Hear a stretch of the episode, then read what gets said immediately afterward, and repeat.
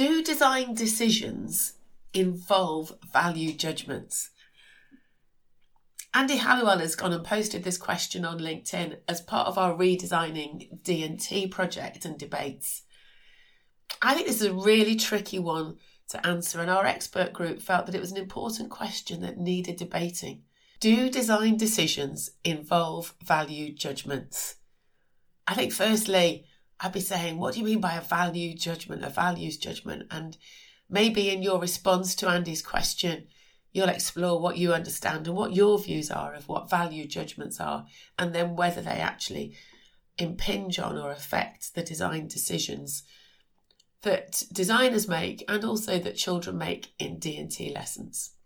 So do join the debate. We're always open to conversation and discussion on this. But for now, on to the next episode. This is the Talking D&T podcast, episode 85.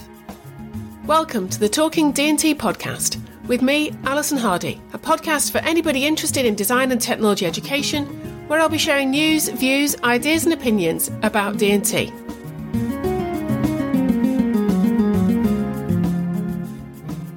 Hi, it's good to have you join me this week on the Talking D&T podcast. Thanks for taking the time to listen. This week's a little bit different because I'm reaching out and asking for listeners' help. I'm currently writing an application for Associate Professor at Nottingham Trent University. You may or may not be able to imagine that this is quite a long drawn out process and there's lots of forms to fill in. And as part of that, I need to provide evidence of the impact my work has had on people in my community. So I'm reaching out to you today to ask for your help to provide me with, if you can, some evidence of anything that I've done that's made a difference to what you do in design and technology. So let me give a little bit of context to this. So at Nottingham Trent, there's different ways of becoming an associate professor and then a professor. The route that I'm interested in is the practice route because I'm really driven by supporting the practice of people within the design and technology community. Now that still involves me doing research. And if you've listened to previous episodes, you'll have heard me talking about my values of D&T project. But the other thing that I do, obviously, is I do the podcast and I publish books, I edit books. I have conversations with people, I run events, I speak at conferences. And so what I'm curious about is if any of those things that I've done, whether you've read one of my book chapters, engaged with a course that I've run, an event that I've had, that you've listened to a podcast and, and uh, or you've had a conversation with me and we've talked about design and technology.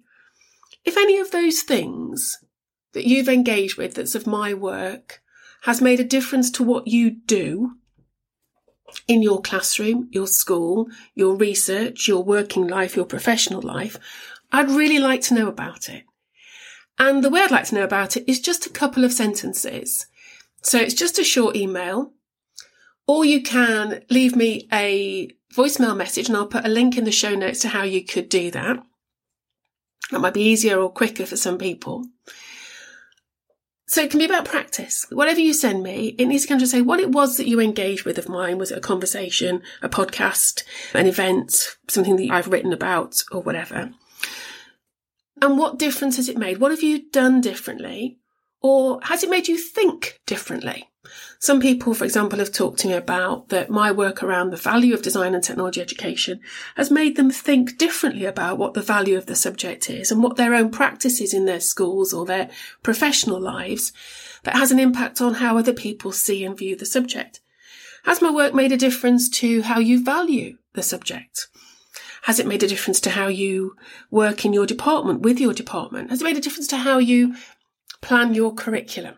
So that's what I'm really interested in is how has my work and whatever form that work of mine takes that you've engaged with made a difference if it has made a difference to your practice, whether that's your values, whether that's what you think, whether that's what you do and, and where you do your practice, whether that's a classroom, leading a department, being a senior leader in a school, writing research, doing research, I'd really welcome any contributions from you to, to help me in putting together a really strong application for my associate professor.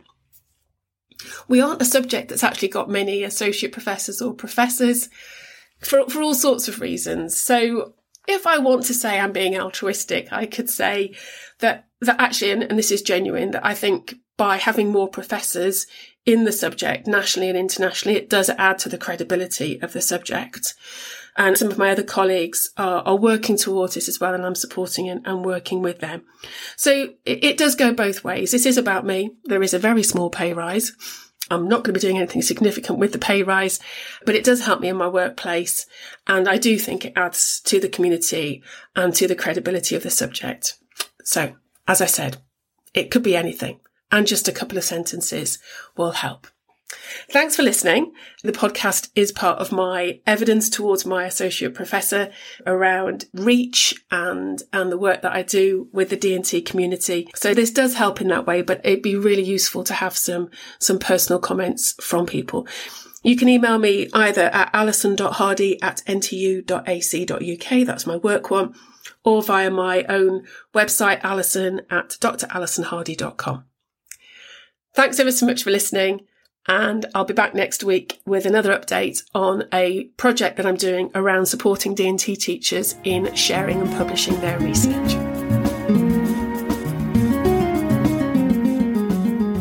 You've been listening to the Talking D&T podcast with me, Alison Hardy. You can connect with me on Twitter at Hardy underscore Alison. Show notes and transcripts for each podcast episode can be found on my website, alisonhardy.work. Thanks for listening.